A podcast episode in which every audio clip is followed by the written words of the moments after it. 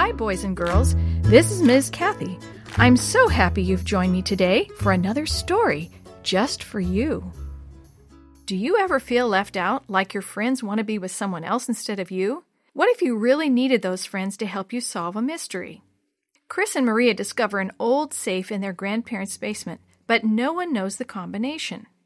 Who gave the money to build the cross above Mill Valley? Chris and Maria think the answer is inside the old safe. As they follow the clues, Chris learns some important lessons about friendship and jealousy, and about being a Christian. Chapter 10 The Missing Clue Wasn't Missing. Chris burst out of Great Grandpa Archer's study with Ryan, Sammy, Dee Dee, Jenny, and Maria close behind him. He hurried down the stairs as fast as he could without running, just in case he might trip, and jumped the last two steps to the landing. Willie was in the middle of the living room, and he looked really excited. He was holding the statue with both hands. Come here, Chris, he called, and bring the flashlight. Chris ran to Willie. What's wrong? Willie didn't answer right away. He was too excited. He just turned the statue over and pointed at the bottom of it. Shine the light right there. Okay, Chris said. The shoebox kids all crowded around. What are you doing? Maria asked. Chris shrugged. I don't know. Willie must have found something. Hold the light still, Chris, Willie said. Now shine it at an angle. I think I see it, Ryan exclaimed. Steady, Chris, Willie said again. Yeah! Maria smiled. I see it too. Do you see it, Chris? Chris couldn't believe his eyes. With the light shining at an angle like that, numbers appeared on the bottom of the statue. The light is causing shadows, he said. We couldn't see anything before because the numbers were too faint to see. Chris suddenly realized that he'd been carrying the combination to the safe around with him and didn't even know it. He started laughing. I've had it all along, he said.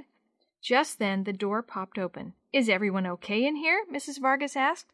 Chris's smile was almost too big for his face. Mom, you aren't going to believe this. It didn't take long to convince Mom that they needed to go straight to Grandma and Grandpa's house.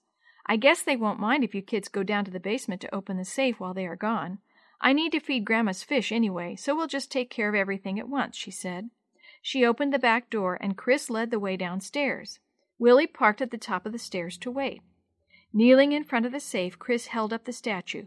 Maria, hold the light still. He tilted the archer until he could see the numbers. Before he started to open it, he looked at the shoebox kids. Maybe we should pray that it opens, he suggested. Surprisingly, Ryan was the first one to agree. That's a good idea, he said with a smile. And let's pray for a neat treasure, he added. Everyone bowed while Chris prayed. Thank you, Jesus, for helping us find the combination to the safe and please help it open. Amen. Chris turned the dial to the first number, 23, then the second number, 14, then to the third number, 30. Then he grabbed the handle and yanked it. Nothing happened. Chris's heart sank. It doesn't work. Wait a second, Willie called from the doorway. Did you turn the dial correctly? How many ways are there to open a safe? Chris asked. He stood up and went back to where he could see Willie.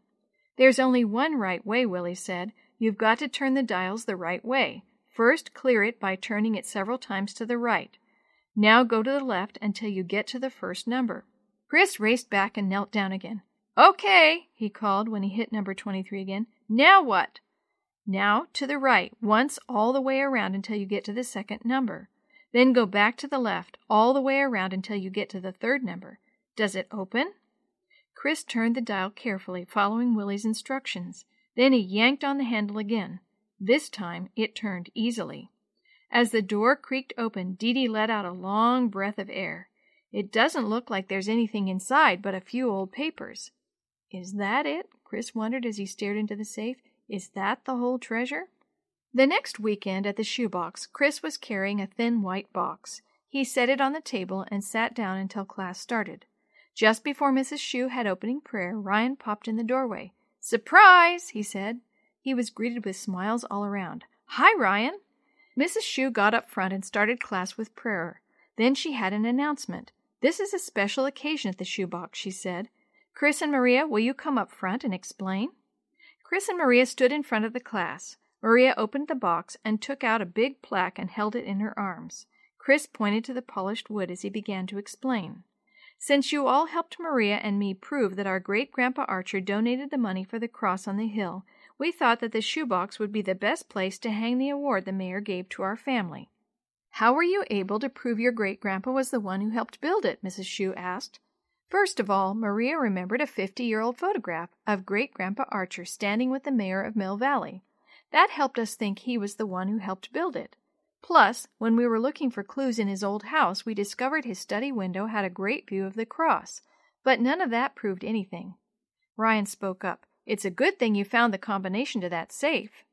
Chris had to smile. You mean it's a good thing Willie figured out that I had the combination all along. The treasure we found inside the safe was a letter. Maria carefully unfolded an old piece of paper to show Mrs. Shue.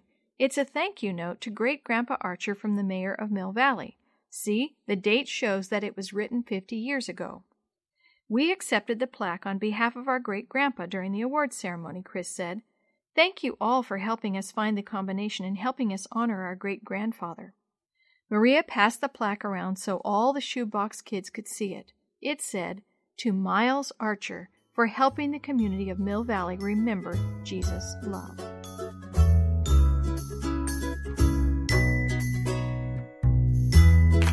The story you have heard today is a chapter of the Shoebox Kids, Book 4, The Missing Combination Mystery, written by Eric Stoffel, edited and created by Jerry D. Thomas, and used with permission from the Pacific Press Publishing Association.